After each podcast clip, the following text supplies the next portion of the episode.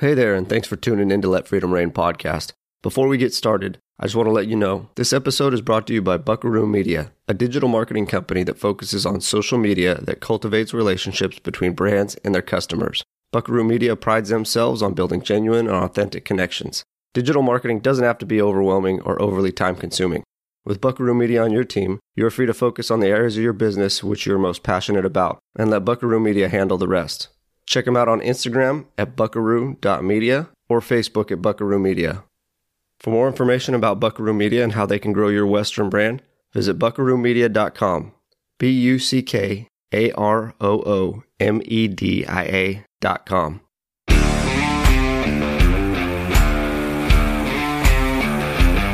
Hey, everybody, I'm Jason, your host of Let Freedom Reign, an equine industry leading podcast that talks to folks from all different walks of life who share their testimony of adversities and perseverance and how the horse has helped them through their journey. Stay tuned. We're going to have a great time. Come along for the ride.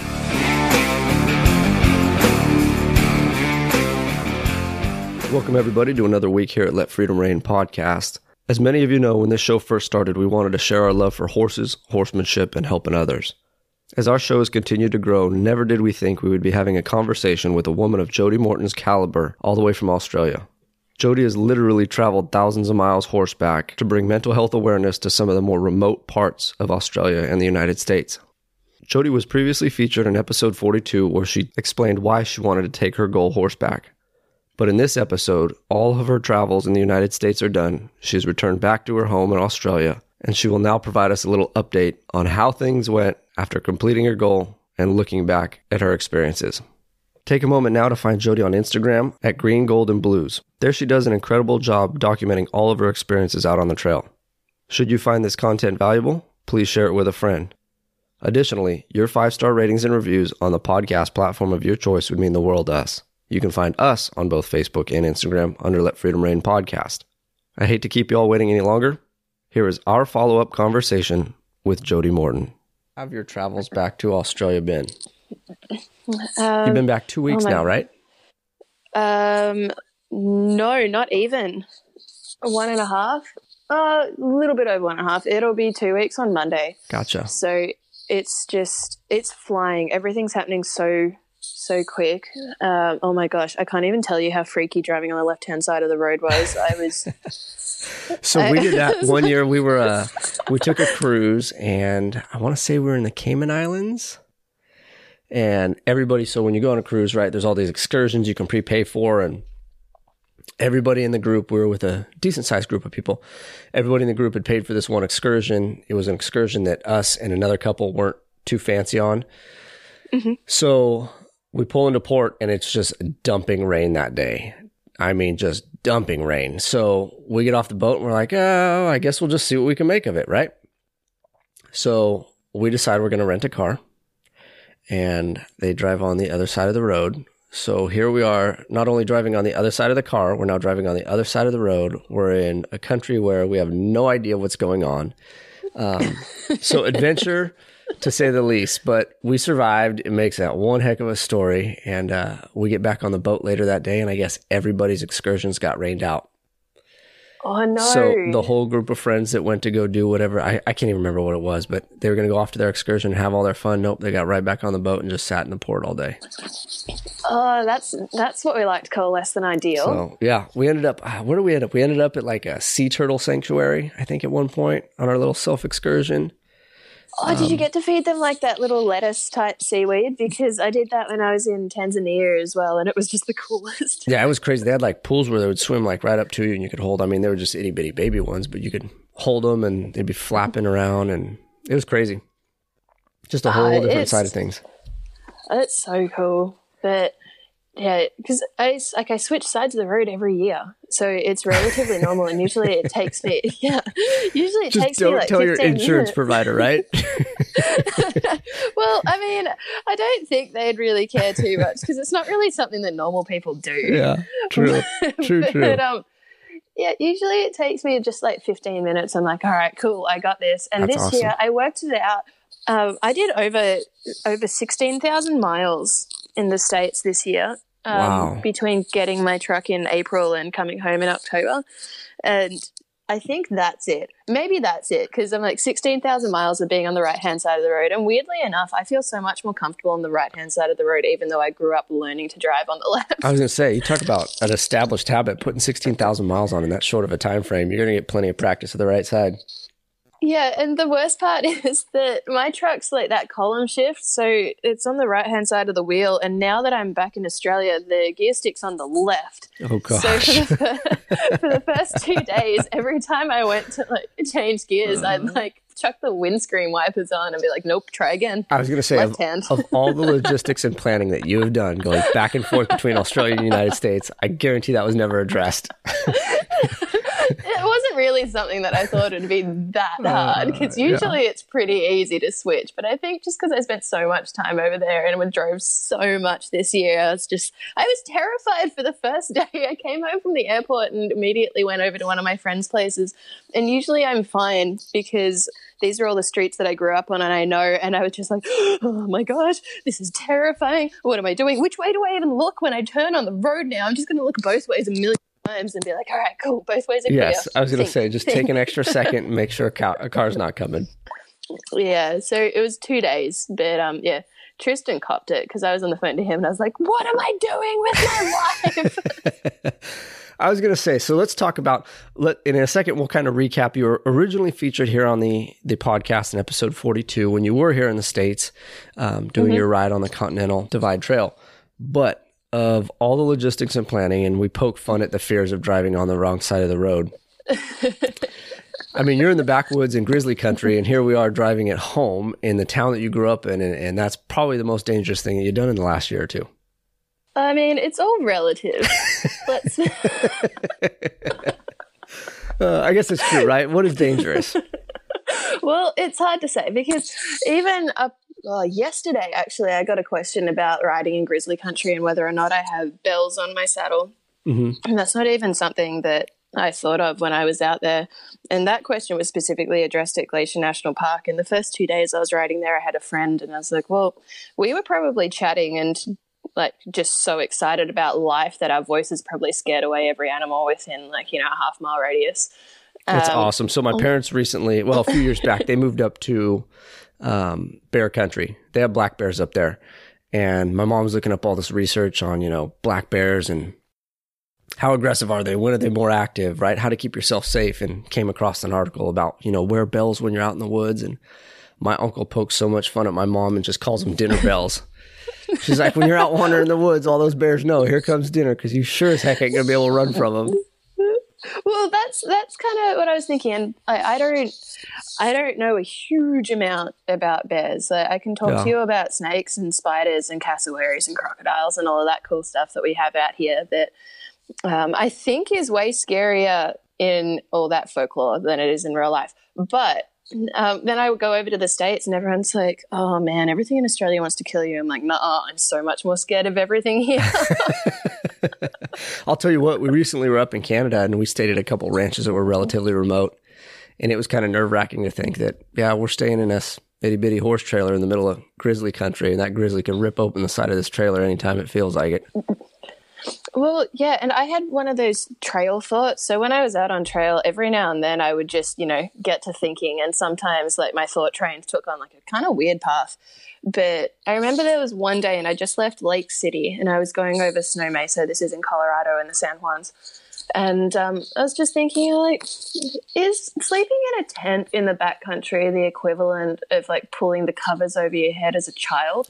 Because realistically, if there's Just a monster lot under the higher bed, stakes. A lot higher stakes this time.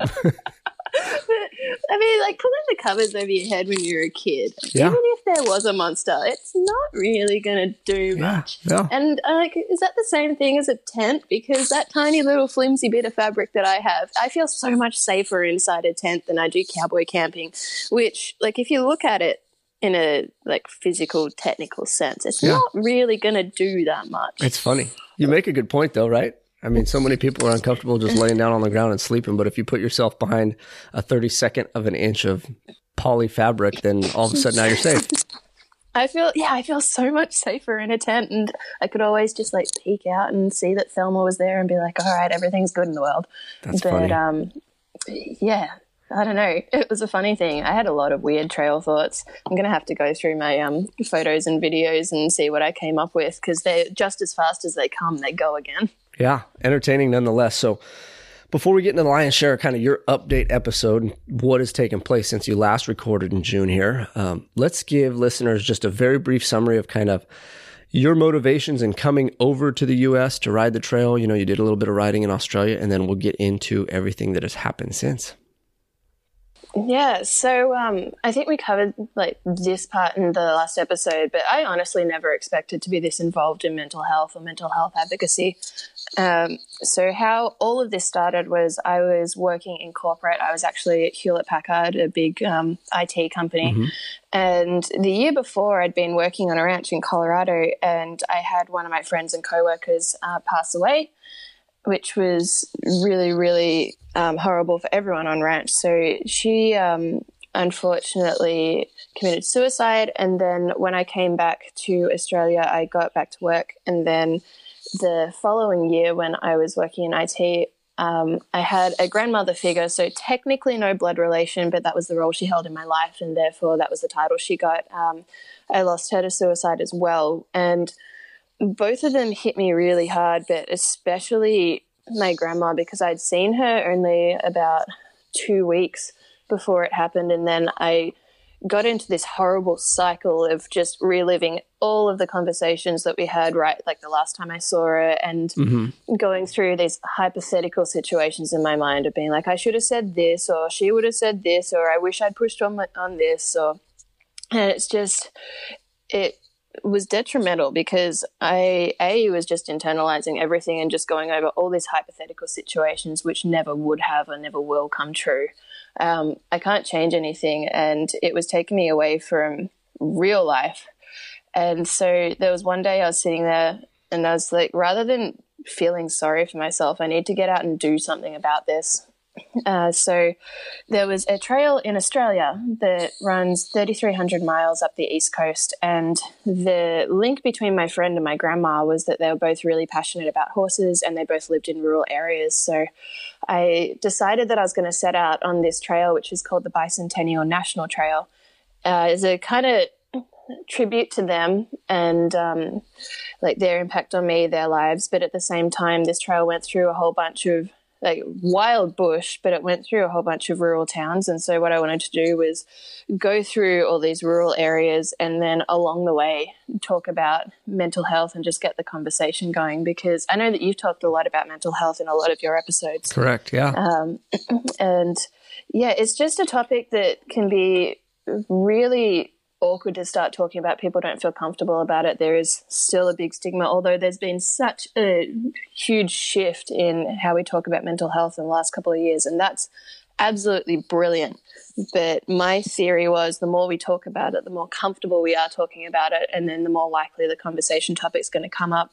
And then um, if we're more comfortable talking about it, then someone that is maybe struggling a little bit might feel more comfortable about reaching out and asking for help. And then I went out onto this trail with the idea of if I can help just one person reach out and get help instead of taking the same route as my friend and my grandma, then this whole thing is going to be the biggest success. Like that's all I want to do, just one person.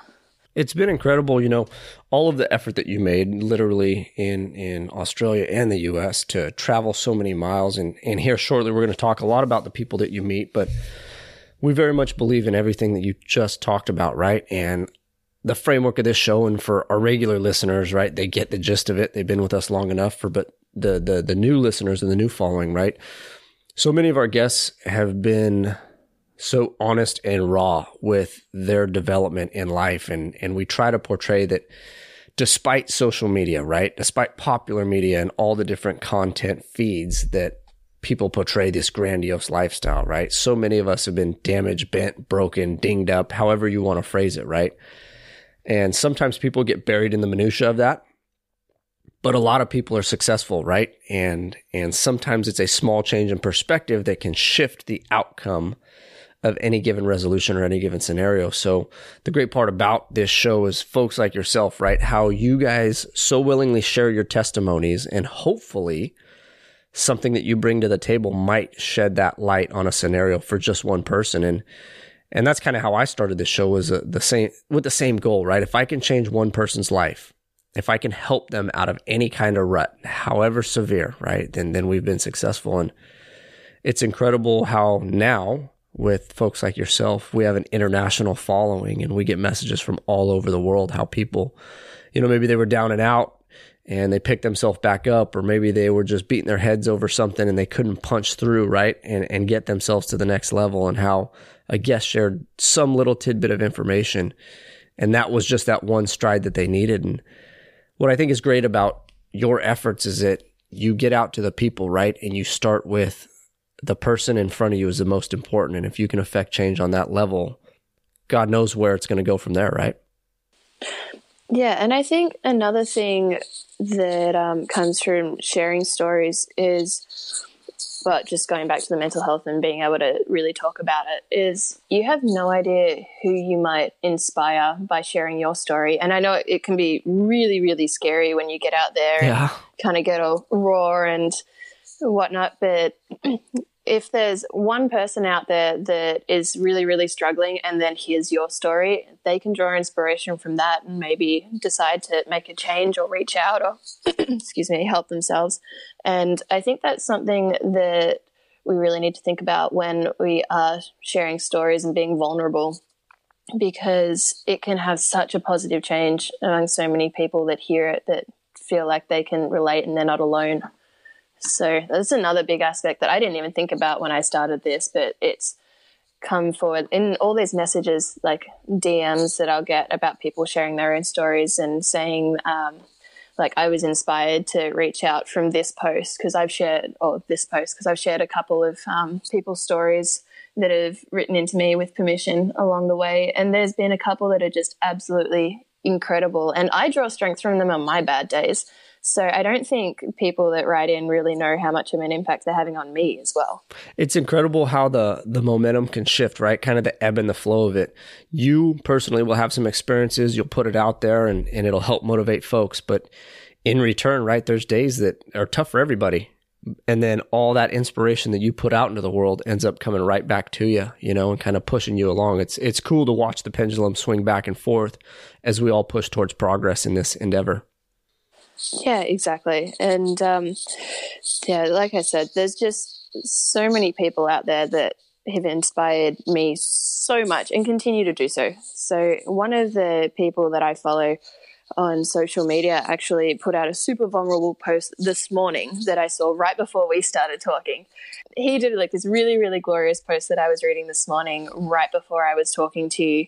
And he was talking about not posting a couple of things for fear of what people might think and what people might say. And that kind of hit a chord with me as well, because there have been a couple of things that I've been really hesitant to post about for fear of what other people might say or comments. Because, I mean, it's social media. You're never going to have 100% rainbows and love hearts in your comments. There's always going to people going to be people out there that are going to criticize you. I was going to say that, but, that's um, the, that's the thing, right? It's so easy to throw that nasty comment out there because it's not personal confrontation, but that's a whole nother soapbox conversation for another day. There's no consequences of people's actions anymore. But he um, he was talking about like one of the hardest things is to treat ourselves with respect and kindness. And I think that's the thing, a big thing with social media as well, that sometimes we compare ourselves to everyone else so often that we forget to, yeah, treat ourselves with as much kindness as we might treat other people. Um, so, and yeah, social media, I had this conversation with a friend the other day as well. And social media, it can be such a good thing, but it can be such a bad thing as well. And it really depends how we use it. So, um, actually, I had that conversation with Ben Brooksby, who we'll um, talk about in a little bit because I'm going to be doing a lot of work with him next year. But yeah, we were talking about social media yesterday when I went up and um, caught up with him and um, like there's so much good that can be spread on social media and he is a perfect example of that because the impact that he's made on the mental health space in Australia is just phenomenal. He is still what I aspire to be when I That's talk cool. about mental health. But That's great. there's also yeah there's also the bad sides because we do and i'm guilty of this sometimes we do tend to like post on social media the highlight reel of the, Mhm. our lives hmm and yeah i think sometimes it's really important to remember that that is just the highlight reel so i i have two social media accounts one of them is a personal one and one of them's this green gold and blues one which i spend 99% of my time on but like I said, I'm guilty of that. My personal one looks, it is just a highlight reel because it's all my favorite photos of horses. There's a real theme there. It's just Yeah. horses. but on the Green, Gold, and Blues account, I do try really, really hard to be real. So when I was out on trail this year, I had a couple of tough times and I got stuck off trail as well, which was really, really tough. I had a couple of truck issues and I tried to be as real as I possibly could. Like, I had a tough time when I was stuck off trail. I think I was stuck in Montana for four weeks longer than I meant to be because there was just this. Oh man, there was this uh, like period of time where I felt that just everything that could possibly go wrong went wrong. And um, it was just one thing after another. And as soon as I was like, yep, cool, I've got that sorted, something else would happen. So, in a nutshell, um, I put my truck in for just a service and an oil change before I was going to go down to Colorado and start that section, um, just as a preemptive measure because we were doing a lot of miles, like we were talking about before. And um, I just put it into the wrong mechanic. And I think what happened was he maybe this is my assumptions. This is like there may be no basis of truth in here. However, So there's the disclaimer. Now you're good, right? However, I put my truck in for an oil change and um, I did not get her back for, well, I, get her back. I don't know. I feel like maybe he heard my accent or saw that I was a single lady coming in. I don't know. But nine days later, she got hauled out of there on the back of a flatbed because on day one, they somehow went from her running because I literally drove her into the mechanic to not running at all. And I happened to have a new alternator, new spark plugs, and there was something else which I didn't think I needed for an oil change. Um, but yeah, we had to haul her out of there nine days later on the back night. of the flatbed. And take her to another mechanic, and then pay him to fix everything that. Oh, ignition coil. That was the other one um, take her to another mechanic, get him to pay for everything that they broke. And the kicker was she hadn't even had the oil change yet. Oh, Um, jeez.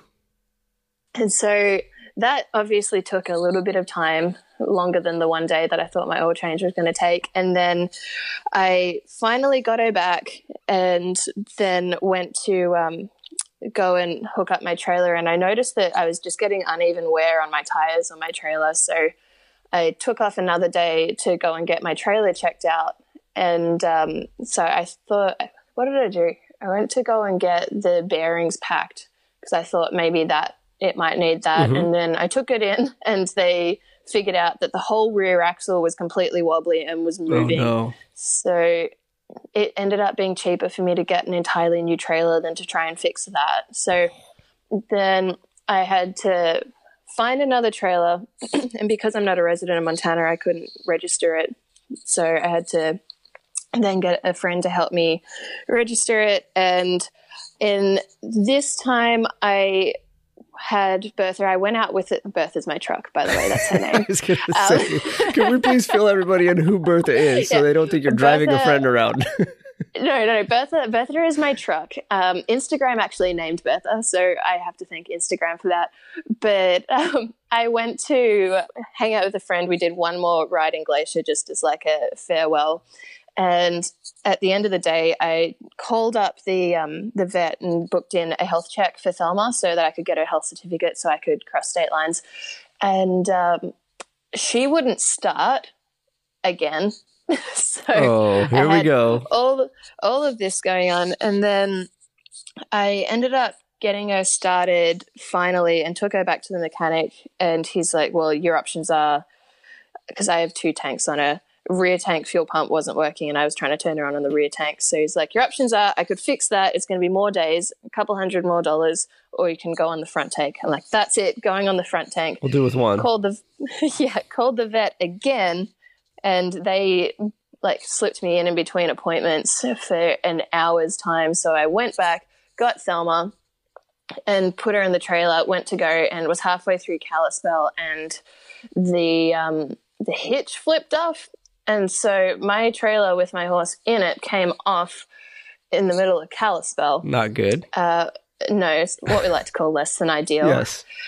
And I mean, she was completely fine. We were going at maybe 15 miles an hour and I had like, a whole bunch of people help me. But of course, by this point, I had completely ripped all the wiring out of my trailer, and so yeah, it was just it was just a time. So ended up getting yeah that new trailer. New trailer is absolutely glorious, and um, so finally ended up getting down to Colorado. But all of that took about four weeks. By the time you take an extra day out here to go do um, tires, which turns into an extra day to get the axle checked out, which turns into an extra day of finding a trailer, and then another day of trying to register it, and another day of getting new tires on it. And, you know, it just all added up, and it was taking a huge toll on me because I was thinking, like, I came over here to ride, and this is not riding. And you leave a mechanic. yeah, I learned so much about trucks this year. It's insane. That truck broke down on me so many times the last time I was driving in um, Wyoming, I think it was on I 80, and I went to move over lanes because there was a car uh, pulled off to the side. And then it was at that point that I realized I didn't have any steering, any power steering anymore. And so I ended up getting her off to the side of the road, and my tensioner pulley had stopped. So I had to like find a knife and cut off the serpentine belt. So I had no power brakes, no power steering, no aircon, which wasn't that big of a deal because I think it was like 40 degrees outside. Um, but yeah, learning opportunity. I called one of my friends on FaceTime and was like, what is happening in here? So, a few things. So, a, I'm glad we recorded episode 42 when we did. Yes. B, uh, we originally set out to talk about successes on this show. So, hopefully, we have some of those. And if your story is not a testimony to perspective, I don't know what is because most people probably would have just called it quits, left the horse, left the truck, and just flown home. Uh, no, I think this is full of successes because I learned I learned how to cut off a serpentine belt and what that meant if I do that, and I learned a whole bunch about ignition coils and spark plugs, and I blew out two heater cores in the space of three weeks, so I learned about that, and so it's just a huge learning opportunity um, on top of learning everything about trail life. No kidding, absolutely. So let's talk a little bit about that. So after our last uh, conversation, our last recording here in June, you set out for these huge trips right up the east coast of Australia. You then come to the United States with similar goals, right on the CDT. Mm-hmm. Now that it's kind of all said and done for that first major trip, and you had all these goals and you had all these aspirations, how I mean, how was it? Do you feel like you achieved those? Did you have so much more come of the trip, short of all the mechanical issues we just talked about? What's your feeling now that it's all said and done, looking back in reflection? Um, so that's actually changed over time. So when I first like hopped off trail, it was my last day. I was done. I actually felt like an absolute massive failure because in what way? I'd well, I'd gone into the CD treat, CDT trip wanting to do um, two thousand miles, which is it's a big ask for um, five months. So that's pretty much on trail full time for five months if you're kind of budgeting about 100 miles a week. And um, obviously, I did not achieve that. There are a couple of different things that contributed to that. One, I went into this on a really, really high snow year, which did keep pushing me back a lot. Um, my first day on trail, I got snowed on so hard there's um, a video I put up on Instagram. It's only like four four seconds long, but you can see my horse is absolutely miserable. Thelma has a snow crown on. I was going to say, getting and, snowed on hard is an understatement. Yeah, I got snowed on pretty hard. and uh, there was one day, it was actually, funnily enough, the first day of summer, and I was in the Beaverhead Deerfoot National Forest. And that was the day that I think Steamboat got 20 inches of snow. And I was out there, and that morning I was getting snowed on so hard that I couldn't see where I was going. I just tucked my chin into my chest and kind of let Thelma go, and she picked her way along the trail. Um, there was only one point where we lost the trail and had to backtrack, but at that point there was so much snow that I couldn't even see where the trail was.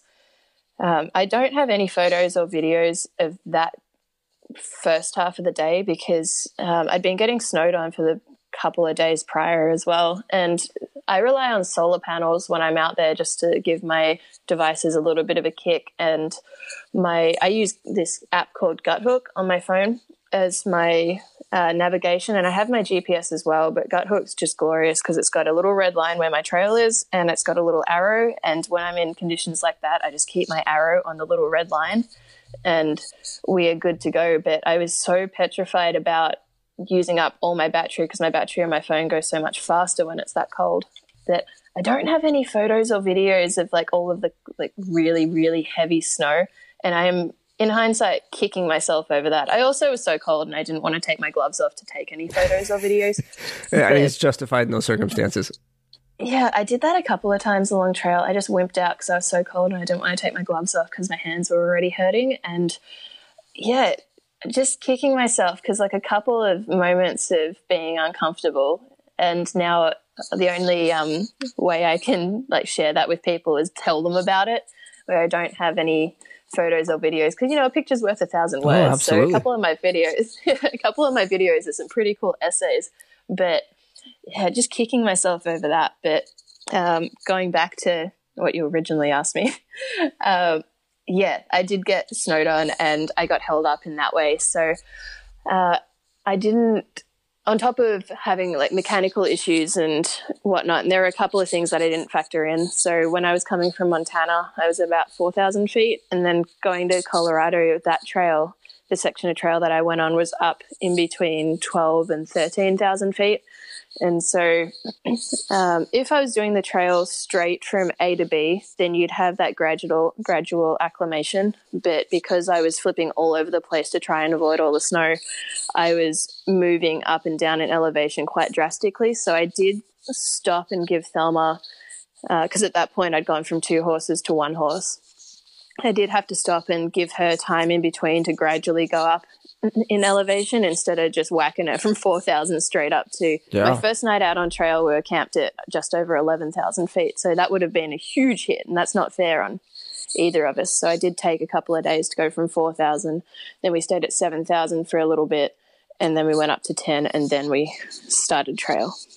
That's incredible. Absolutely incredible. So let's talk about your goal, right, was to bring bring awareness to mental health and mental health issues. Let's talk about some mm-hmm. of those conversations, some of those experiences, some of the people you met out on the trail that that maybe had an influence or an impact on you.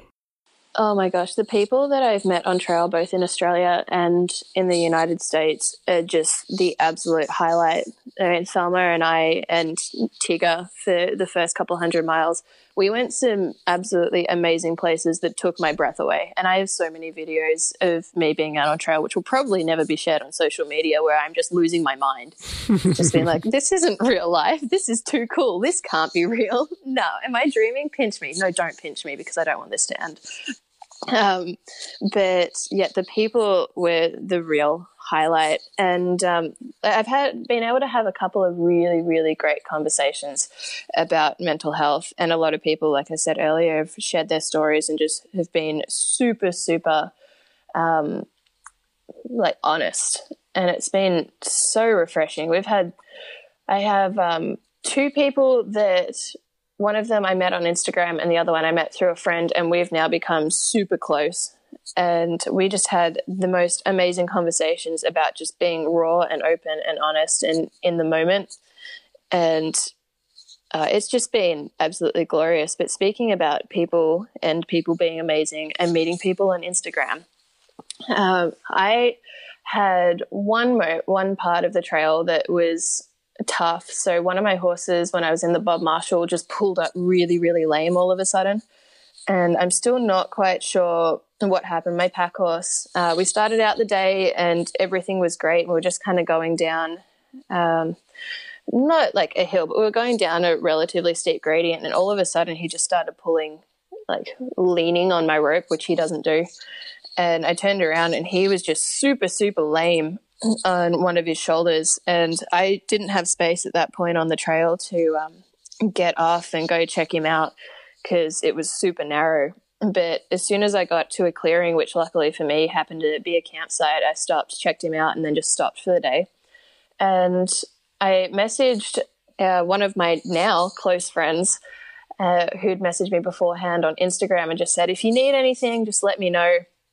And I was like, yeah, cool, thanks. Not thinking that I would actually be taking Yeah, her up on that on that. seriously. yeah.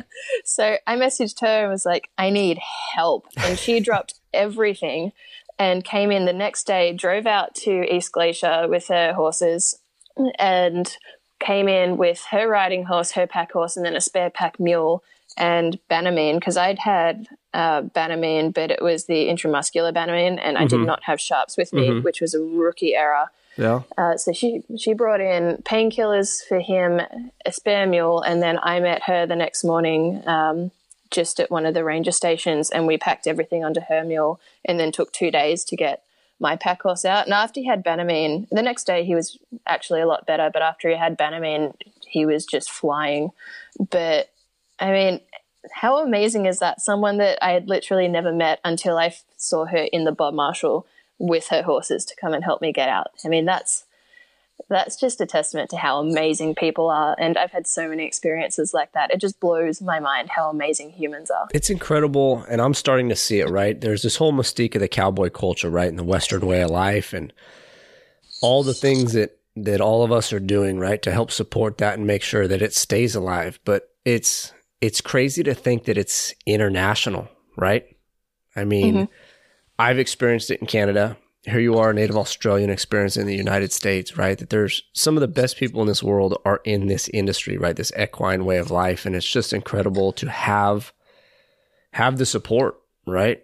There's not a place that you can go where you can't make a phone call or you can't ask for help. And I think the greatest part about it is that most of us who do this horse stuff for real, you know, meaning more than full time, or excuse me, full time, uh, more than just a hobby. Uh, you've had those experiences where you've been down and out, or you've been in a pinch, or you've been in a bad spot, right? And it's not comforting at all. So when others experience that or have similar experiences, you want to do everything you can to support them, right? To make sure that they don't end up in those circumstances. Yeah, exactly. And I think um, when you, like you were saying, we have a community and it goes more than just we have a shared interest of horses. Like you look out for each other. And I just didn't realize the extent of how much everyone looks out for each other until I've started going out on trail. And that kindness, like you said, it's like international. And I had people go out of their way to help me in Australia. I've had people go out of their way to help me in the States. And it just, I don't know, I think, oh, what song is it? I think it's Luke Bryan, where um, I might be like paraphrasing here, but he says the fastest way to lose faith in humanity is to watch the evening news. And I'm Oh, going to ain't go that the truth? Yes. Amen to that. and I think the quickest way to regain your faith in humanity is to go out on a trail like this or just get out and meet people because uh, people are so good. And it's only like the tiny minority that kind of like makes us just get a little bit down about life sometimes because the kindness out there is just absolutely phenomenal and I try and pay it forward whenever I possibly can but I still feel like I've just received so much over the past year that I don't know how I'm ever going to pay that forward enough but I'm going to keep trying.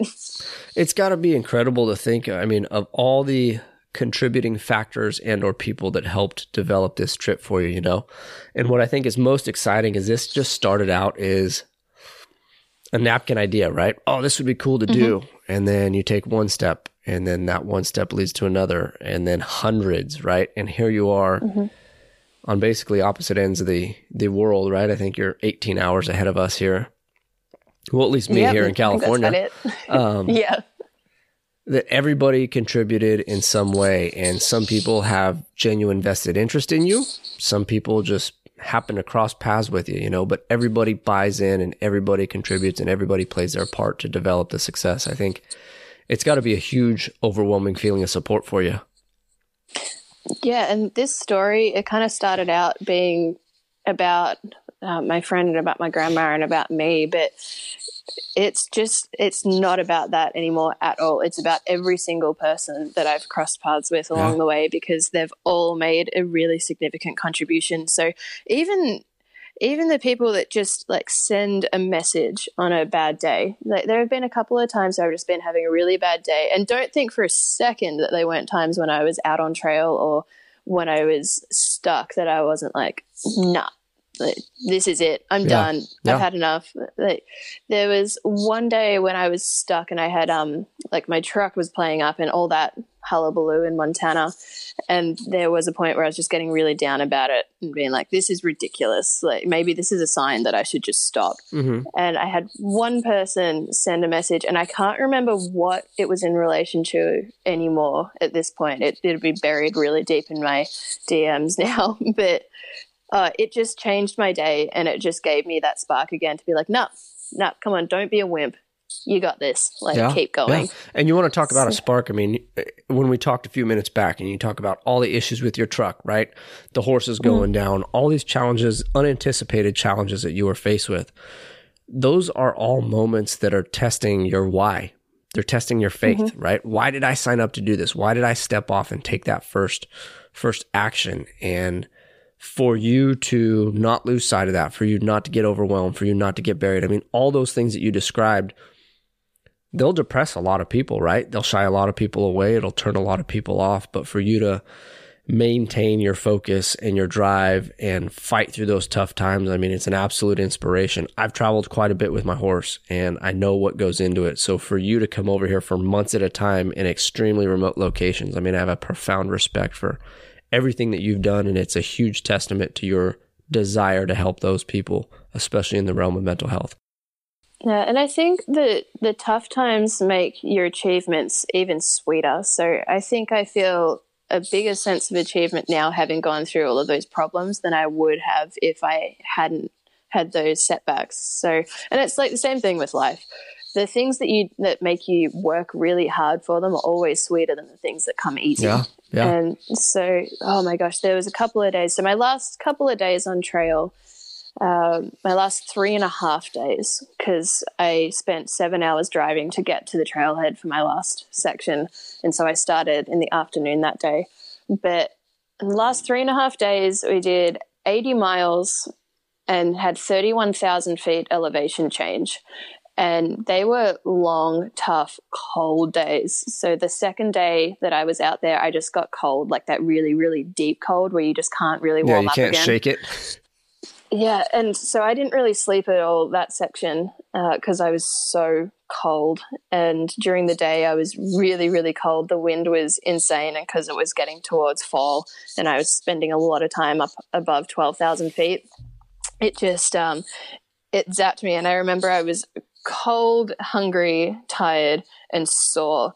But that was one of the best sections I did on trail. It was so good and it was so rewarding. And I have these videos now where I'm like up on top of a ridge line and you can barely hear anything because the only audio is the wind howling. And there was one day where a gust of wind almost blew me over the edge of that wood of that ridge line. Maybe we'll get to that later. I was gonna say I've seen so, obviously I pay very close attention to a lot of your stories, right, and your posts just to keep mm-hmm. up with your travels. And I mean, some of those trails are stride for stride trails. There is no left and right. It's completely north and south, or you know, and it's mm-hmm. uh, got to be nerve wracking in some some aspect, right? Uh, yeah, there were like there were definitely times on trail where I had my stomach kind of doing flip flops and the adrenaline was rushing a little bit. Um, yeah, to I won't say for a second that there weren't moments out there where I wasn't scared or nervous, but um, I think having having the horse that I had, I trust her with my life. Literally every day, I got to go out there and put my life in, well, her hooves. But yeah, and there were moments out on trail where we just had I wouldn't say like breakthroughs, but just huge leaps in trust. So there was uh, my second day in Glacier. I went over Piegan Pass, And the first day had been beautiful. We'd been dealing with thunderstorms, and it was a little bit nerve wracking in that sense because we weren't sure if they were going to come over the top of us. They were hitting the ridge line, like just on the opposite side, opposite side of a valley. And um, but it was a beautiful trail, and the thunderstorms ended up clearing, and it turned into an absolutely perfect day. And it was just a glorious trail. And then the next day, I went in thinking that it was going to be the same thing trail wise. And we ended up doing some equine rock climbing. Oh, and geez. it was just insane. Oh, no. And I remember because I was trying to record things because it was just cool. It was one of those other yeah. like days where my mind was just being blown. But we came up to this section of rock and it was pretty much just a five foot rock wall with like little rock steps in it. And I put my phone away, being like, "No way, this is this is not cool." Yeah, you need every stitch um, of balance possible. Yeah, and I'm like two hands for this one, full concentration. Gonna put the phone away. And then Thelma did the equivalent of like roll her eyes at me. She's like, "Oh my gosh, this is so easy." This lady's and putting me up to this again. yeah, well, she just went straight up it, like it was absolutely nothing. And we had another section in Colorado where I actually stopped and hopped off it because we came to this section where it was just like rock, just going straight down. I was like, I don't know about this either. And she came down that like it was absolutely nothing. But um yeah, I just I trust her so much more because I was a bit unsure of her before that part in Glacier, and then after that, I was like, I know what you're capable of. I trust you completely. And it's funny because when we're on the flat or like you know grassy valleys, she can be a bit of a pill sometimes. Um, she doesn't really concentrate at times, or she'll be stumbling or tripping. But whenever we're in sections where it's kind of getting a little bit gnarly. She has 100% focus. She's got one, if you notice in a couple of the videos that I put up where the trail's a little bit gnarly, she'll usually have one ear straight forward and one ear flicking back on me the whole time.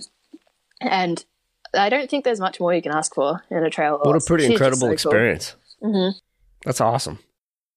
Yeah, so she's she's something else, but there's just that level of trust in there that um, that I I don't think I've experienced with another horse. But then again, I haven't taken another horse over stuff like this. But yeah, going back to what we were talking about before, that section in Colorado that was cold and windy and tough was yeah, it's one of my favorite sections because I had to work so hard to get through it, and I feel like such a big level of achievement on that one. So it is, yeah, one of my favorite sections. So exciting. So now that now that we're done with kind of version 1 of your endeavors, mm-hmm. right? You're kind of no man's land back at home, gearing up for a second trip out here to the states.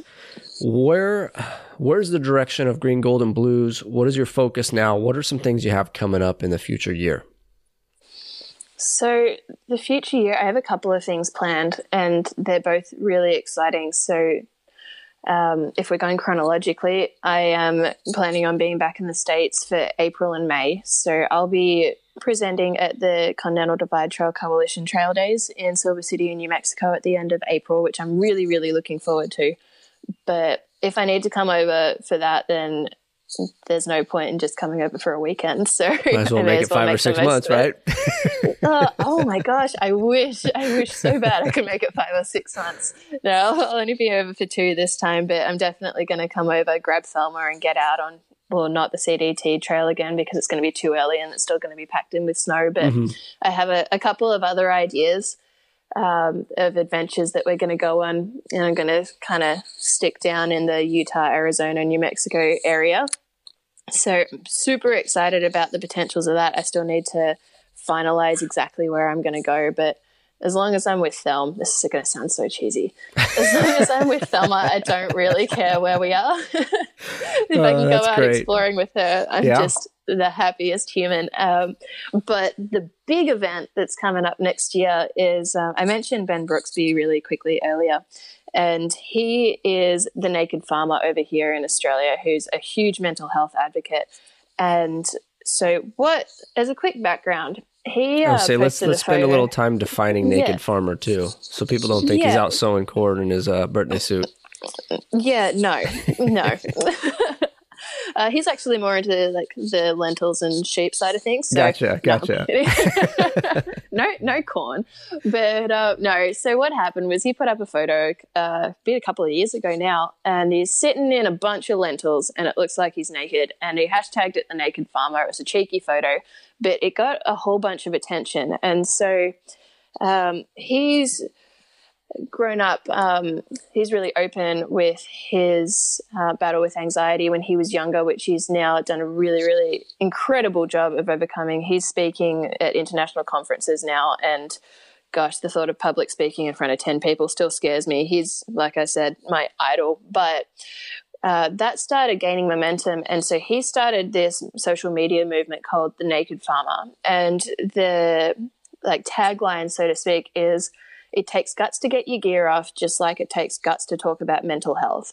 So, what started as one photo in lentils has now evolved into this international movement, and people send him photos all the time of them doing their chores on the farm, like butt naked, tastefully butt naked. No, can't see anything, but um, yeah, and it's all getting behind that movement of just trying to like bearing your soul, so to speak, and getting the conversation started about mental health. Because if you introduce someone to the naked farmer, that you can show someone one of the photos and like, what are you going to be talking about 10 minutes later? Yeah. It's going to go from that and how cheeky it is and the reasons behind it. And You're then you're get talking comfortable about real mental quick. health. Yeah. Yeah, yeah, exactly. And then it just opens up the conversation and gives it such a good, like, it's such a good catalyst for talking about mental health because it starts off the conversation with something really lighthearted and then you can move into something um, just a little bit- deeper and more serious. So, one of my favorite posts that he's ever put up, and it's going to be buried in there deep now, but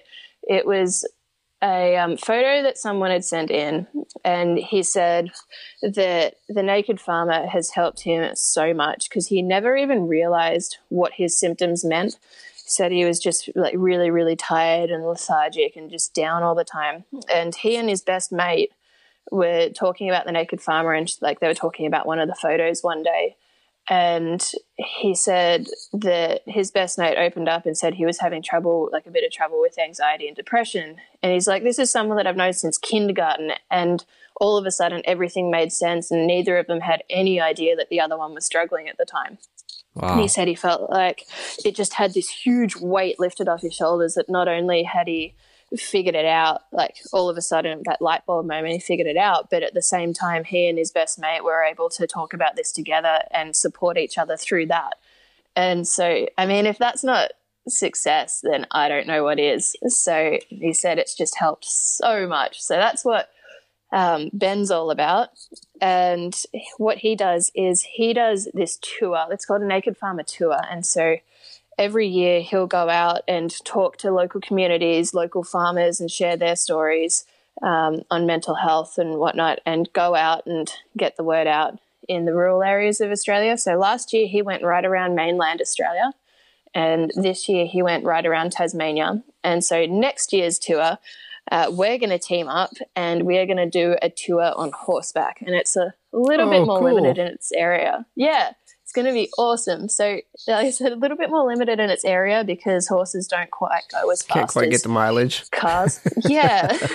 but uh, we're only in the initial planning stages. We only had our very first meeting last week, but everything's kind of taking off at a rate of knots. And so we're going to be going around southern Queensland and northern New South Wales and um, talking to a whole bunch of farmers and getting out there. And I am so stoked. So this time we're going to be out riding for a month. And um, I think what's going to happen is I'm planning the route. So, route, water sources, campsites, all of that. And we are going to be supported, which is going to be really nice. So, we're going to be able to do a couple of extra miles than if we were packing again. Good. Um, Good. But yeah, and we're going to be able to do a couple of little side trips um, with the, well, we call it a ute over here in Australia, but with the truck. I was going to say, uh, can we define that in English? American English, please. yeah, we're going to be going out, um, going taking taking the truck out on little side day trips to make sure that we do cover the type of area that we want to be able to do. Um, but yeah, most of it's going to be on horseback. I'm super, super stoked. And then I had this um, little idea the other day that I kind of threw out there thinking that I was in absolute dreamland. And it's kind of taken on a life of its own. And it's making me a little bit nervous. I feel like I, maybe I threw myself in the deep end with ankle weights on. But what Hold we want to do, You'll be good. yeah. Oh, so what we're planning at the moment is um, at the very end of this, we want to have a, an event, which in the early stages right now is we want to have a music event, but we're also going to put on a charity auction.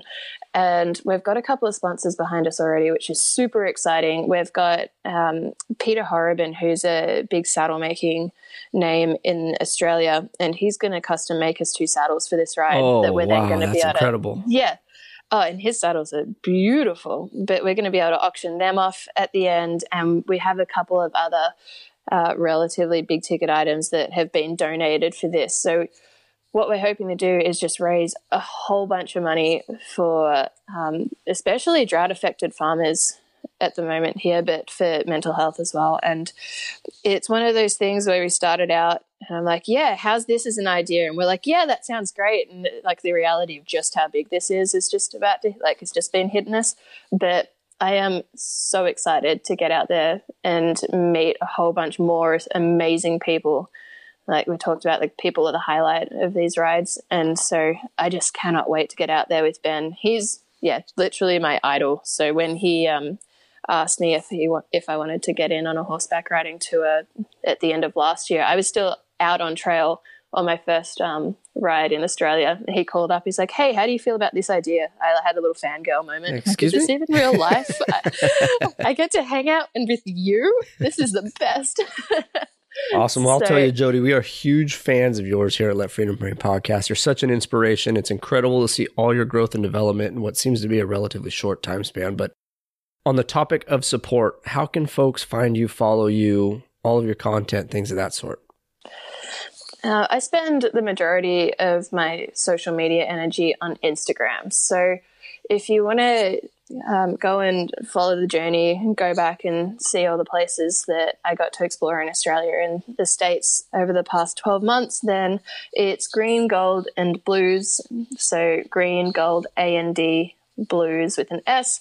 And the way that that came about was that initially, before I got cut off by the drought, I was planning on doing 3,300 miles in Australia, and Australia is synonymous with green and gold. And because I'm writing for mental health and mental health awareness, um, and I had specific experience with depression. Um, depression is also known as the blues, so it just kind of became green, gold, and blues. And It fits. Yeah, it's so- perfect. it it does. It just kind of was one of those things that just came to be, and it worked out really well. Good, good, good. And being that you're a return guest, you know it's coming. I always ask the legacy question. So, with the caveat of, right, all of your experiences since we last talked, is there anything that you would leave with listeners as far as lessons learned, life mottos, things of that sort? So there was this little line that I heard when I was over in the States earlier this year, which I really, really love, and that actually did get me through a couple of times on the trail where I was just like, oh, this is too hard, this is ridiculous. And it doesn't really work without a southern accent, and I can't do a southern accent. so, we'll do it in Australian. But but if you if you try and think about this in a southern accent, then it does rhyme, and um, it's this little mantra called "Everything is either a lesson or a blessing." Yeah. Which again, if you're in a southern accent, that rhymes very very nicely. But that was something that I did think about a lot when I was out on trail because everything that was really really hard that I got through, that was a lesson for next time I came up against something similar and um, or other things. It was just a blessing that I was able to experience it. Or sometimes the bad things were a blessing because they were then taking me in a different direction, which in um, in hindsight, it's actually been a good thing. So if you think about it, all of this started from a quite negative place and a quite negative experience, but it has created this amazing journey where I've been able to reach out and talk to so many incredible people. So, as much as I wish that obviously it had never happened, this negative experience has really turned into an absolute blessing because I'm able to be here right now talking to you this is awesome. Like, yes. every other amazing person that I've met along the way. So I think that's just like a perspective thing that's been really, really great for me.